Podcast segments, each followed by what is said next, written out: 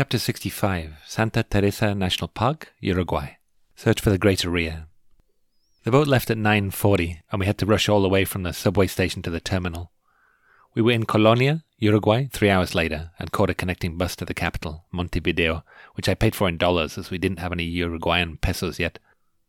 We were the last on, so we had no seats left together.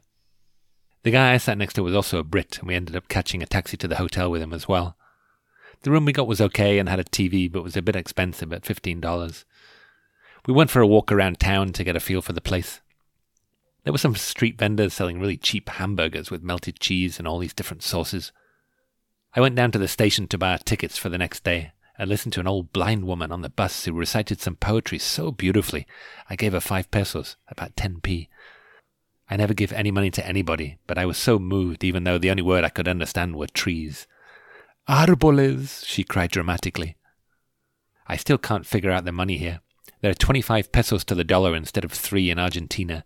Everything seems so much more expensive because the numbers are bigger. It was five hours to our next destination, so we left early on the 7 a.m. bus. We managed to get up early and flagged down a taxi straight away to the bus station. The scenery again wasn't that spectacular, grassy fields like in Britain, although I did see a few greater rheas, which would have looked a little bit out of place at home. We got dropped off at the bus station in the small town of La Coronilla. We asked the woman behind the desk about hotels. She said there was a couple down the road to the coast. We hiked down there and asked at both of the ones that were open, but the cheapest was 500 pesos, $20. A lot more than we usually spend. There wasn't much choice though, so we bit the bullet and checked in. The room was nice though, and the guy was very friendly. We found out later that he was called Manuel, and there were quite a few similarities between him and his counterpart in Fawlty Towers.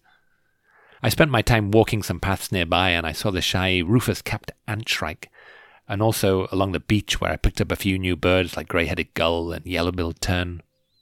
I came back at 5 p.m., but my girlfriend was still fast asleep.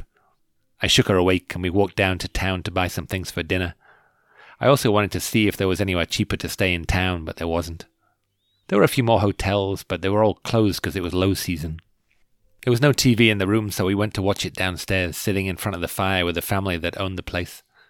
They didn't have cable, and being so near the Brazilian border, they could only get Brazilian TV. We watched some cheesy dramas that really got us in the mood for going there. We had some herb tea bags, so we asked Manuel for some hot water. He brought out a whole posh tea set, and we started worrying that we'd have to pay for it. Manuel told us that we could have breakfast between 8 and 10 in the morning. I chose 8 so we could get away birding nice and early. We were treated to the most splendid breakfast of our trip so far tropical fruits, freshly squeezed fruit juice, toast and crackers, butter, jam, ham, cheese, and hot milk for coffee, which I didn't drink. All with mucho gusto from Manuel, who turned out not to be Uruguayan or Brazilian, but Colombian. He was working here to try and save some money to move to Barcelona, of all the places, with his girlfriend. We weren't sure if he'd ever seen Fawlty Towers, or if he did, how funny he would find the fact that there was a waiter named Manuel from Barcelona in it. We walked into town and caught a bus heading towards Montevideo that should have dropped us at the park entrance, but as we looked like tourists, they dropped us three kilometers short at the fort, which is what the driver thought we were there to see.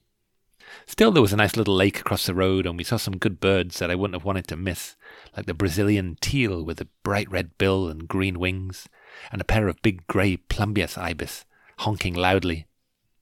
The national parks here seem to be run by the military for some reason, which seems very strange, but the soldier at the gate was very friendly, and what's more, it was free. There was a nice lake inside called Lago Peña that even had a bird hide next to it. There was some nice habitat around the lake, and I saw the beautiful blue diadem tanager in one of the bushes. We sat inside the hide for a while, and I spotted lots of water birds out near the lake. There was no sign of the brightly coloured saffron cowled blackbird that was my main target in Uruguay, but there were lots of other interesting birds like giant wood rails, and also some huge rodents called coypus and capybaras. We walked back to the main road and followed another track to a huge lake called Lago Negra, which looked like it had some good areas of habitat nearby, but none were accessible. Still, it had been a good day, if a little tiring.